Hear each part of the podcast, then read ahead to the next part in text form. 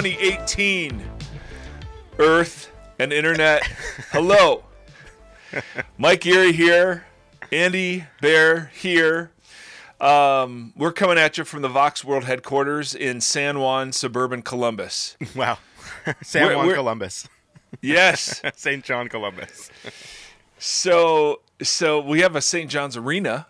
So Oh, see? Well, San Juan. go. We have San Juan uh, Arena. I don't know how you say arena, but um, it's 2018. Andy, we're back. Took a break over the holidays that uh, I clearly announced to everybody.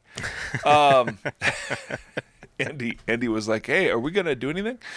Um, and uh, the big news, Andy, the big news in Columbus, besides the fact that my Buckeyes beat Michigan again, thumped USC in the Cotton Bowl, and um, and then upset the number one basketball team in the country, Michigan State, uh, of which I, I, I'm married a Michigan State fan, so that was glorious. She's she's in the other room. She's an alumni, she announces. Okay. So the the big news, I mean, that's a lot of news, but the big news today, Andy Bear, is that for the first time in two weeks, our temperature is 33 degrees, one degree above freezing. It has been, Andy, it has been, it has been awful. It has been horrific. I have not, I thought I knew what cold was. I thought I had memories of what cold was like. But I mean, we're talking we're talking temps in the single digits, wind chills in the negatives. Andy Bear. Andy Bear, why did you let me go? why I blame you. Okay. Why did you not wow. tell me of this? Why did you not tell me? And and and I have friends, one in particular in Columbus who who said who said to me with a straight face, "Yeah, it doesn't get super cold, and it never snows, and it's all. I mean, we've had snow for two weeks, and it's been super cold, and and I am I'm I'm fed up, Andy. The lies. I, the I'm fed up with the lies. You lied to yourself, and others lied to you. Yes. so so that's the big news. That's the big news in Columbus. How are you? How was your uh, how was your holiday? Um, yeah, it was okay. It was all right. All right. Yeah, had had some Well, bumps, but we're uh, you know, it was like 75 degrees here. I think around Christmas time, and I Yeah, think but see, that's weird. I think we're facing our cold front right now, which is like, I think it's maybe like 55 outside. Oh my Um, good lord. Yeah. So Yeah. Poor guy. I'm sorry about sorry about the bumps. One of those is that your kitchen is is uh, temporarily in your garage. Yes, one yeah, one one of the many um, appliance failures. See, we had multiple single appliances going down, dryer, fridge, and then the kit- the whole kitchen decided to go down with a leak, and so half of it got ripped out, and we had to move, um, kind of build a glamping kitchen inside of our garage now here. So it's uh, Yeah. So if you think you have it bad out there, internet, let, let Andy tell you. yeah, try try living with the family on a uh, on a two burner camping stove, and see how that goes. The only thing I have that comes close to that is we can no longer leave beverages out sitting out in the garage because they, freeze, and explode. Yeah. I I'd forgotten about that little tidbit. So what do you have to do? You just put them in the fridge because the fridge normalizes No, the the fridge, the fridge, they freeze in the fridge. oh, okay. So I had a bottle of uh, or a can of Diet Pepsi, caffeine free, aspartame free, by the way. Um, Still Pepsi. explode. I know, not not good, but explode in our refrigerator because the refrigerator uh, got I don't know froze up or did whatever. I mean, uh, this is Yeah. Andy. People are not meant for this, right? What I guess so, not. so Oprah's going to run for president now. Oh, so yeah. very very excited about that. Wait, she did she make? Did she actually night. say in her speech that she would, or, or was it? I missed. I missed the speech. I, I caught it I like a think- snippet of it. Oh, I think um, it's more the reaction of people to it. Got it. And other people in Oprah's circle saying she'd be open to it. That all of a sudden, you know, are like, and I, and I had a I had a buddy who um, who lives here named Matt. Um, he uh, he had a really interesting take on the whole. One of the consequences of Donald Trump's presidency is now that we'll never have just a, a pure kind of career politician Right. ever be president again. So now we'll bounce back and forth between just celebrities because celebrity is of of course the new kind of social currency. Yeah. And um, and so Trump now that Trump has kind of broken that border, um, you're not surprising people like The Rock, um, you know, Oprah. But uh, it, or do we blame Arnie for that though? Because I mean, technically, I, oh, well, obviously presidency. Obviously, it's the first president. But was there? yeah, but you had Reagan. yeah, Reagan really would have been the first. Yeah, So he was true. old school Hollywood. old school. Yeah, right, right. But now, new school Hollywood versus old school Hollywood is night and day. I But mean, see, I mean, but even Reagan, I mean, went through legislature, governorship, and then the nomination. Right. Whereas Trump just said, oh, "I'm going to run for president." right. You know, Yep. and Oprah O- Oprah could do it and win because of the anti-Trump sentiment that's coming Right. or that's here or whatever. Yeah. So it's just a it's just a fascinating little deal at the Golden Globes. Um, uh, it's just it's just it's so interesting, Andy Bear. So got a couple things for us to uh, digest that I've been saving up Wow. from from uh, from the end of the year. Um, one of them, you guys had some uh, some big time, big time uh, fires, and I mean it was it was actually quite quite nasty. I mean I can't imagine um, the you know the the smoke, the Oh, oh. pollution, the Real time fires. Yeah. Yeah, yeah, yeah, big thought you were time. saying- yeah. Figurative. No. We. Yeah. Yeah. Fires. The our fire season was unbelievable. I mean, what what was it? The San Francisco or the um. Dang it! The Santa Barbara one is now like the second biggest fire in California history. I guess. now? Right. Yeah. right. Yeah. That's bad. So so um, somebody on my Facebook feed um, posted a picture. You know the picture of the 405 as it was going into the hills and it was just all on fire. I mean, it totally looked Yeah. Yeah. Right. Right around the. Getty. Yeah. Yeah. Yep. I Yeah. reposted that one. So so that picture was posted with this um, with this interaction. So this person s- says, "I was speaking with our pastor today, and mentioned that I've been praying about the fires in California." To which the pastor said, "Perhaps God is giving California liberals a glimpse of what their eternity will look like." and and I thought, man, These people. if you want a snapshot of what it looks like to make Jesus beautiful, that's it. that is it. Make sure you divide the world into good guys and bad guys, and the bad guys are liberals. They're not they're not atheists, they're not murderers, they're not child molesters, although they're included, I'm sure. Yeah. Well, because they're probably They- all liberals. Exactly. yeah, make sure your your politics. Uh, i I mean, one of the one of the great quotes. I, I don't remember who it was. It was like Anne Lamott or somebody like that, who was saying the surest sign that you've created a god in your own image is when your god hates everyone you do. Ooh. And that's good. and and it was one of those like I, I read that and I was seriously like I I, I just uh, you know I, I'm sure this pastor's wonderful and loves Jesus but um what what a horrific thing to say because Yeah. because think about it multiple levels first first okay so that means that means then that natural disasters are from God, right? And and then well, what happens when God strikes a very conservative state? So when Houston was flooded Right. uh, with that huge hurricane, right? Don't you have to make then the same judgment? Yeah. That that that God is giving those conservatives a taste of Noah and the Ark or something. I mean, what? Right. it- It's absolutely ridiculous. And strange how no Oh. lib- liberal Christians basically made the same claim. You know, I, I didn't I didn't come across that anywhere. No, it's just I just couldn't believe it. And I had to I had to just remark on it for a second because it, it's so to me it's a snapshot of the kind of mindset that is holding much of evangelicalism hostage. Uh, that siege mentality, Yep. that um, that you know bifurcation of the world into only liberals and only conservatives, no cognitive complexity like Tim talked about um, about what the other views that people have or whatever. I mean, it's just it's just the absolute wedding of conservative politics and um, and evangelical Christianity, and it just. I'm so fed up with it. I can hardly stand it. And, and again, I mean, I'm guilty of my own stuff. I don't. I don't stand uh, from a position of you know like flawlessness in terms of idols. I got. I got plenty. Um, it just. But it just seems like there's this massive blind spot.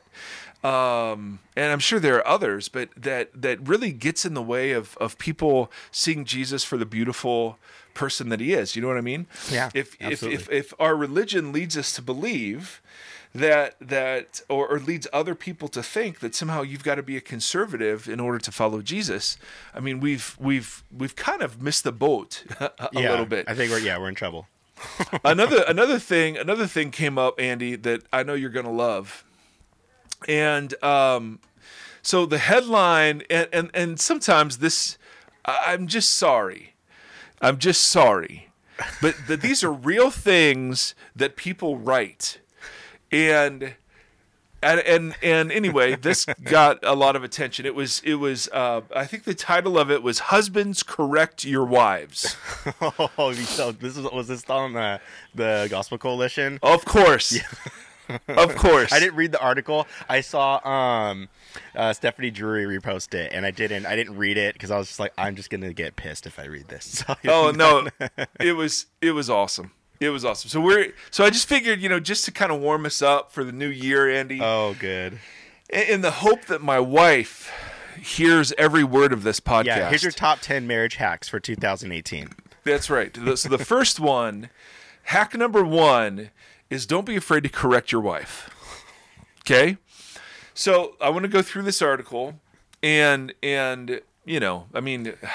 I'm sorry. I know there are better things we can do with our time, but but I, I, theology has consequences. You know what I mean? And one of the consequences of seeing um, uh, the world as if gender differences are hardwired into um, the universe in such a way that so so marriages can only look a certain way, jobs can only look a certain way. I I mean, I just think I think we've really missed it. So, so this is kind of our playful attempt at interacting with. This isn't like an academic article or anything, but this was actually put out on the interwebs, where um, the the Vox roving eye is always watching. Um, so, so uh, here it, it begins. It begins with a. um you know, one of those like arresting anecdotes. It was one of those unexpected, honest, and painful moments. During casual conversation with an older friend, we started talking about my marriage. I asked for his thoughts. Paragraph break. Single paragraph with one sentence. Well, you don't challenge your wife enough. I was completely off, caught off guard by his honesty, but he was right, and I knew it. Something had to change. It's crystal clear. God calls husbands to be instruments of his sanctifying work in their lives. Now, he's going to use the word sanctification a lot. For those of you not familiar with that, you know, big religious word, there there is in Christian theology a distinction between what happens when Jesus rescues us um, and then what happens when Jesus starts transforming us uh, into his image. And so when he rescues us, that's called salvation or redemption or justification. It's got a whole bunch of names. But the process where he starts refining us and shaping us into his likeness is called sanctification. So this gentleman is saying God calls husbands uh, to be instruments of his sanctifying work in the lives of our wives. So God is the ultimate sanctifier, but husbands have a part to play in this. And he quotes from Ephesians, a, a, a passage we've looked at before Husbands, love your wives as Christ loved the church and gave himself up for her, that he, Jesus, might sanctify her, the church, mm-hmm. having cleansed her by the washing of water with the word. Okay, so that's a whole bunch of stuff. But he, but the analogy is, well, Jesus did it to his church. Husbands, you should do this to your wives. So he even says this just as Jesus set his church apart from sin through his sacrificial loving death on the cross, husbands are to do everything in their power to promote their wives' holiness. This can take many forms. We can pray for our wives, read the Bible with our wives, make space for them to pursue meaningful relationships with other women.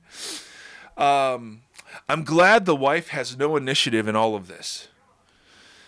I mean, in, the way he's framing the conversation thus far, it's it's you know encourage them to pursue meaningful relationships. You know, read the Bible with them. You know, it's like they're t- that- like they're children. Right, right. They're constantly running the other way, so this is how you got to get them At back. times, at times, Andy, this will include correction. Mm-hmm. We all still fight with sin. We all need to be progressively sanctified. Even the most Christ like wives will sometimes need an honest, loving word to get back on course. Did you hear that, Justy? By virtue of the closeness we share with our wives, husbands are uniquely positioned by God to play this role. This is much easier to do in theory than in practice. Ooh. Duh. No Duh. kidding. No kidding. no kidding. All right, so then he says husbands will make mistakes in one of two directions. First direction is that we'll be angry. So some of you, perhaps aided by your upbringing and temperament, count it all joy to correct others. You may feel like it's your obligation. Um, uh, I remember one guy who, under the umbrella of headship and submission, was routinely giving his wife correction laced with frustration. He was in violation of Paul's command Husbands, love your wives and do not be harsh with them. When we behave like this, we're executing wrath on our wives that Jesus has already absorbed. Even when we're right about the need for correction, we're often wrong in its application. Uh, so, so, so one danger is on the anger side, the active side. The other one is passivity, and this is you, Andy. Uh huh. More common in our day is the tendency for Christian husbands to remain silent, like I did. Timid guys have the reasons too. If you were raised in a home where you felt pressure to be perfect, to learn to appease an angry parent, silence is one natural response. If your wife struggles with listening, this may also tempt you to be quiet. You hearing this? My wife's in. My wife's in the other room. And she's listening. Or, or, or maybe. Oh, did you hear that? Dang, she doesn't. She doesn't sound happy. Or maybe you feel that challenging your wife would just add another burden to her plate. Silent types appear much nicer than their critical counterparts, but timid husbands are motivated not by their wives' holiness or God's glory, but by preserving their own kingdom, a kingdom where peace, however false, reigns. So, so, and then he talks about how you know you can waffle between these two approaches. Paul shows us. He's back to the article. Paul shows us what marriage is all about. Man shall leave his father, and mother, hold fast to his wife. Two will become one flesh. The mystery is profound. I'm saying that it refers to Christ and the church. So, marriage, and we've talked about this before, is a picture of the gospel. So, uh, our one flesh marriages point beyond themselves to the relationship that Christ has with us, his church. The gospel in our marriages should illustrate uh, each other. In fact, the way we treat our wives reveals what we believe about the gospel. Um, if we find ourselves correcting with anger, it shows we haven't truly internalized uh, the massive grace we've received. On the other hand, if we stay silent, it shows we really don't believe that God rescued us to make us holy. Um, Those are the only two outcomes, by the way. so, so he gives us four practical pr- principles. Some of you may be thinking, "I'm feeling convicted, but how do I do this?" Um, repent, learn when to speak, consider consider your timing. Um, uh, he says, recently I challenged my wife when I was angry, and it showed, tempting her to respond defensively. Oh, really? Be a student. Um, and uh, like us, one day our wives will meet Jesus and be perfect without spot, sp- splot, spot or wrinkle or any such thing, holy and without blemish. But until that day, until death do us parts, part, husbands have the staggering privilege of getting our wives ready for Jesus, their true husband. All right, so Andy Bear, um, uh, I think that this article is more for you than for anybody. Mike, I am convicted. What do I do? Yes. What do I do? Well, Andy. No. So so a couple of a couple of thoughts. So this comes out of obviously a very and we've talked we've used these words before. So he comes out of a very complementarian view of uh, male female relationships. Um, notice there's utterly no room for the wife to correct the husband, at least in this article, um, which which seems absolutely ridiculous. I think it, you know it, it hints at it, but it's not. It's like become a student and learn to listen better and know when to not make her defensive. How do you do that without listening and letting them correct you? Like that. Right. I'm. Yeah, there's like instructions here that. Okay, go on. Yeah, I mean, he says, in general, we should speak up when we notice sinful patterns or isolated examples of serious sin. God certainly doesn't correct us at every turn, so we shouldn't nitpick our wives either. So, uh, yep. So, so all that is to say, all that is to say, I I think yes, the door is open, but it's never explicitly given permission. Right. Right. for for wives to correct us, for wives to be instruments of sanctification. In fact, marriage, I mean, and, and here's this a big drop. I mean, marriage itself is something that sanctifies husband uh, and wife, right? In in the process of learning to live together, serve one another. And that is that is the bigger part of Paul's point. The biggest problem I have with this, other than the sheer asinine idea that this is only one way. Yeah. I mean, God, my goodness, my goodness, God's desire for male female relationships is expressed in Genesis 1 and 2, and it's not the man exercising authority and correcting the woman. Uh, and and we've talked about this, so I won't go on a rant at, at this point. But it's just fascinating. This theology has massive consequences. How e- how easily could this freaking be abused? Oh, yeah. Right? It's my job, my job before Christ to pres- to preserve present you to Christ, ready for Him. Well, okay. I mean, and, and the problem with this is there's some truth in here. I mean, the Bible does talk about husbands sanctifying your wives. The Bible does talk about um, uh, uh, love your wives in a way. Um, knowing that you'll stand before Jesus, um, being held accountable for how you did that. Um, I, but I don't, you know, I just don't, I don't see all this spiritual leader stuff. You've got to treat her as a child. You've got to, I mean, I just don't, I just don't see that. But the bigger issue, Andy Bear, the bigger issue is the is the absolute either ignoring or ignorance of what Roman culture was like in those days. Yeah. Yep. Absolutely. Uh-huh. Right? Because I mean, oh my goodness. I mean, the the minor point that well, God is the one that sanctifies and uses all kinds of people to do that. Yes, but but. eh, The issue in, in, in Roman relationships is one of power. Um, the man had all the power in the relationship. We've talked about this. The man was the head of the household in, in a way that could be invoked to life and death sentences. Um, in, in, a, in, a, in a way that, that uh, even grown male children had to respond in submission to the oldest male, uh, the oldest father of the family. I mean, it's it, it's it, it, it, we, we you can't overstate like how ingrained this was women women were um, you know considered inferior men had more legal rights and protections than women they were considered uh, physically and intellectually superior um, there there so so what Paul, the analogy paul is making isn't um because nowhere nowhere in this passage does paul turn loving self-sacrifice into correcting your wives Yeah. I, I don't see it.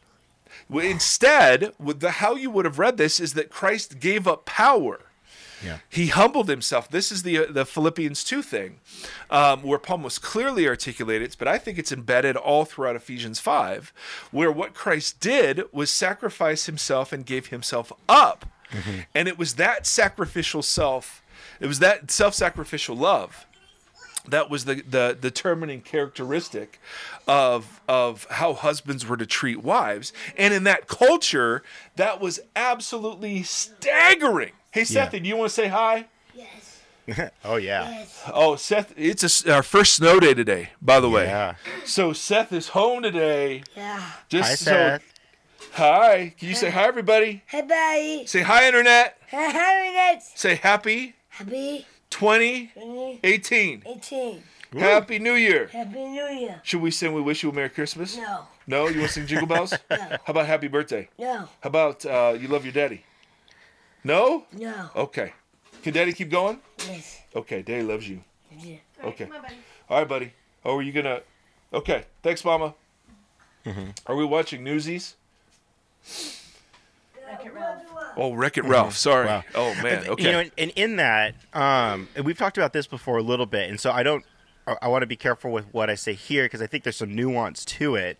But if we're looking at Jesus and his self-sacrificial nature towards the church and towards, if we're looking, if we want to transpose that to male and female relationships in marriage, there's this idea of Jesus taking on the sin of the world as far as taking responsibility for it before God as a way to like mediate and to save.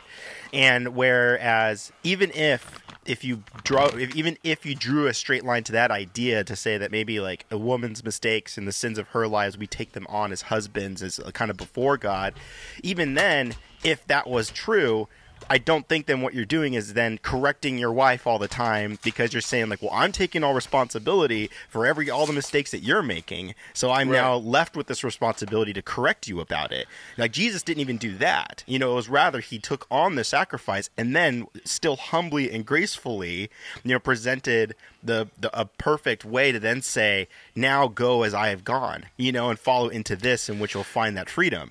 And I have no doubt, no doubt that Jesus obviously corrects us. Paul corrects us. The Right. scriptures correct us. God corrects us. So, yes, of course, husbands correct your wives. But good Lord, wives correct your husbands too. I mean, what in the world? Yeah. I mean, this just blows. See, this is a, I think, my personal opinion is this is a great example of reading a theology into a text where where uh, you know the the power differential between husbands and wives there would have been no nobody in the first century would have looked at husbands submit to, or wives submit to your husbands and had a problem with that. Mm-hmm. Of course wives submit to your husbands. That's what they're there for. Absolutely. That that we miss when we do just shoddy stuff like this, we miss the absolutely staggering nature of the, the invitation of Paul to treat their wives as equals. That's mm-hmm. the point. Paul even says it later in the passage treat your wife as you would treat your own body. Mm-hmm. Right? You would nourish it and feed it and care for it. Under Roman law, husbands only had to provide the opportunity for children and shelter um, for their wives. They did not have to provide date nights, marriage retreats, uh, love languages. I mean, nothing, nothing like that. So when Paul spends almost d- double the amount of time addressing husbands, and the biggest command he gives them is to love your wives, right? Of course, of course, love includes correction. No question about it. But to elevate that one point Yeah. out of the whole text and then to make it exclusively and, and maybe he doesn't think this but at least it comes this across this way in the article to make it exclusively the domain of men and then to add the spiritual component that well you do this to prepare her for jesus Yeah. now let's talk about how Jesus was correcting people then. If if you're going to say no no no, we this is part of how we get people ready for Jesus, right? Mm-hmm. I mean, this is the same Jesus that said before you correct anybody, you look at your sin as a freaking plank in your own eye and hers is a speck Yeah. of dust, right? This is the Jesus that talks about do not condemn or you will be condemned. Right? I mean, mm. th- so so I, I just I think wow, what uh, what a crazy piece of work. I'm sure this is a fine person who loves Jesus and loves his wife and loves the scriptures. But I just, I, I think, I think, I think theology like this has consequences. And in wh- where our world is waking up to the the the tremendous upheaval of the power differential between men and women in Hollywood, mm-hmm. men and women in business, men and women in the church. Mm. I mean, this stuff is so freaking tone deaf. I can hardly stand it. Let mm-hmm. alone it doesn't present accurately what I think the real issue Paul is speaking at. He's not talking about husbands correct your wives. He's talking about husbands treat them as equals Yeah. and and and and that's not even addressed in here. Yeah. So so anyway, I get I get fussy, and I've got better things to do in my life. But it's one of those things where if we're not careful, um, this stuff not only hurts Christian marriages, but it it so compromises our witness um, uh, to the world Yeah. um, because because I mean it, this we, we don't live in the same culture that that Paul wrote Ephesus two or Ephesians two, right? I mean we don't we don't live in the same. We live in a way more egalitarian culture, um, and and divorce laws reflect that. Um, inheritance laws reflect that. Men do not have um, more legal rights than women, at least that I'm aware of. Uh, and so to come in on on that conversation and insist that men uniquely have an obligation to sanctify their wives as if they needed the help, uh, I just I don't know. I just think misses it Yeah. in a bunch of different ways. it's I- to me it's tricky to not um not feel like you know America specifically hasn't come outrageously that much farther though yes you're right in, in certain levels of government w- you know, women are significantly more expressed as equals among us as citizen in citizenship. But when you look at how outrageous rape culture is, you look at how outrageous. Like, I mean, come on. If we're looking at the back end, Yeah. or, you know, in, we're in the midst of everything happening around Me Too, and it's not because we've been living in a culture that's basically praised women as equal, right? You know, so Right. it's like in so many ways, I still feel the toxicity of that kind of theology, that kind of doctrine, even for now, because it's like you take however deep that stems. I mean, come on, what we're looking at here is potentially stuff that's happened for 50 or 40 years that's now just hitting the surface. I mean, Bill Cosby, 54 allegations of rape. I mean, this isn't like that's not peanuts. Even if, I sorry, I was watching the Dave Chappelle special and he was dropping stats on it. That it was for one, it's it's crazy. Maybe don't watch it. But he's like, listen, even if it was thirty less women, it's still two dozen. Right. you know, it's like Right. it's kind of like, oh my Now- gosh, like now I want to be careful, but I want to be careful. Oh, I'm sorry to interrupt you. Keep going. You still had more. Yeah, I mean, all I'm saying is that it's just that. My point is this: is there are seeds of heavy patriarchy coming out of the mid-century from the 50s and the 60s, and I feel like we're just starting to see some of the like very sub, like submergent effects of that that are playing out in our social culture. Yep. So my Yep. fear is that based on how influential this kind of doctrine can be for certain type of men in our own day, how deep that might stem into other systems to come. And so or or that we're currently still in. So I'm just it's just that's what to me is a little bit scary. And and how much has been displayed in the church about sexual assault, Mm-hmm. Yeah. rape culture, purity culture. I mean, you're just like, are you kidding me? Right. Like, well, just so yesterday I read about whatever High Point Church and like this, you know, that youth pastor that- Memphis. yes, Yep. in Memphis, you know, assaulted that his that 17 year old girl and it has been buried for what 15 years and now because 20 of years. Me Too, it's coming out. Yeah. So Right, but but so but we have to be really careful because what we're not saying is, hey, the culture is egalitarian, so we should be egalitarian too. all right.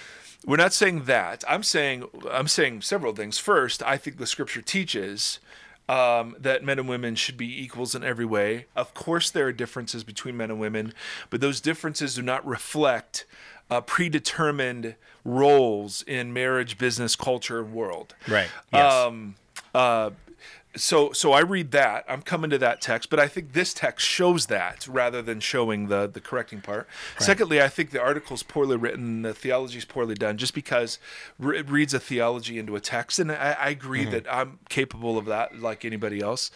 Um, but I don't think that's the point of the text. I think the point of the text is making the exact opposite point that this person would want it to make. Um, but but I, I also think Paul gave instructions to men and women, to husbands and wives and slaves and masters, not as universal proclamations of roles, but for missionary purposes. Mm-hmm. Mm-hmm. And we've talked a ton about this, right? Yeah. Head coverings, be so, be silent. I mean, these are missionary impulses to help the the gospel win a hearing in culture. Mm-hmm. And and so to to you know to not reflect in your thinking the difference between the culture and the missionary impulse into that patriarchal culture versus the missionary impulse into this egalitarian culture i think really i, I think is the point we're trying to make. That if you're trying to get if you're trying to get uh, to give the gospel a hearing in a culture where there is a massive upheaval um, because men have abused their position um, in so many ways, and um, that to come out and give a theology for that could be could be uh, used to help justify um, some of that thinking, I just think is, man, I think is Yeah. really irresponsible. Hey, do me a favor. Say that. Um, say what you just said again. Say it a little bit in more kind of like more basic terms, because I think I love what you're saying. Because that is the point of what we're saying. Um, I, for other people out there who might be kind of hearing this, that I think that might have gone over their head. But because what I think what you're saying is absolutely key. But like maybe Which which part? just the idea that like you know when paul is speaking to those cultures these are missionary elements not setting a universal standard for therefore here and for eternity Correct. so like kind of what's a explain how, what that might look like maybe differently like in our Okay. our culture Oh, now yeah. or yeah like Yeah, we did a we did a podcast where we used the example of it, let's say you are a Jesus follower and you are not wanting to, you know, be an imperial activist, you know, in a Muslim culture, but to to show Muslim women their dignity and worth, to show Muslim men a different way to be masculine, uh, to introduce the idea that Jesus is beautiful. Let's say you go with that kind of heart to a, a Muslim uh, country, a very conservative Muslim country. Uh, if Paul were writing to Christians in that context, he would tell them to wear the garb uh, that is acceptable and considered appropriate in that culture. Right? So, Paul's instructions uh, about wearing head coverings, about women being silent in churches, are not universal uh, statements about men and women forever. And this is where I really disagree with the hermeneutic of some of my complementarian friends. Um, I think they are missionary. They're, they're, what sits behind them is the missionary impulse. So, as the gospel of Jesus, the message of Jesus will offend the status quo, yes, but you want it to offend the core parts of the status quo, not the superficial parts of the status quo. Hmm. In other words, is, the battle, do I want to fight the battle in a, a Muslim country as a woman? Do I want to fight the head covering battle?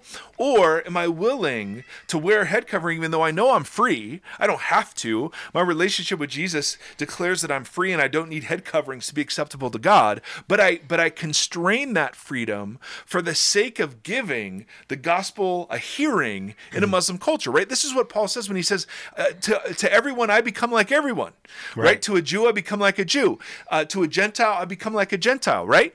To those under the law I become like one under the law, although I am not myself under the law anymore. I mean, i- i- so this is what, and, and I think this is the part that is missed in in most most of these conversations that what Paul Paul is first and foremost a missionary.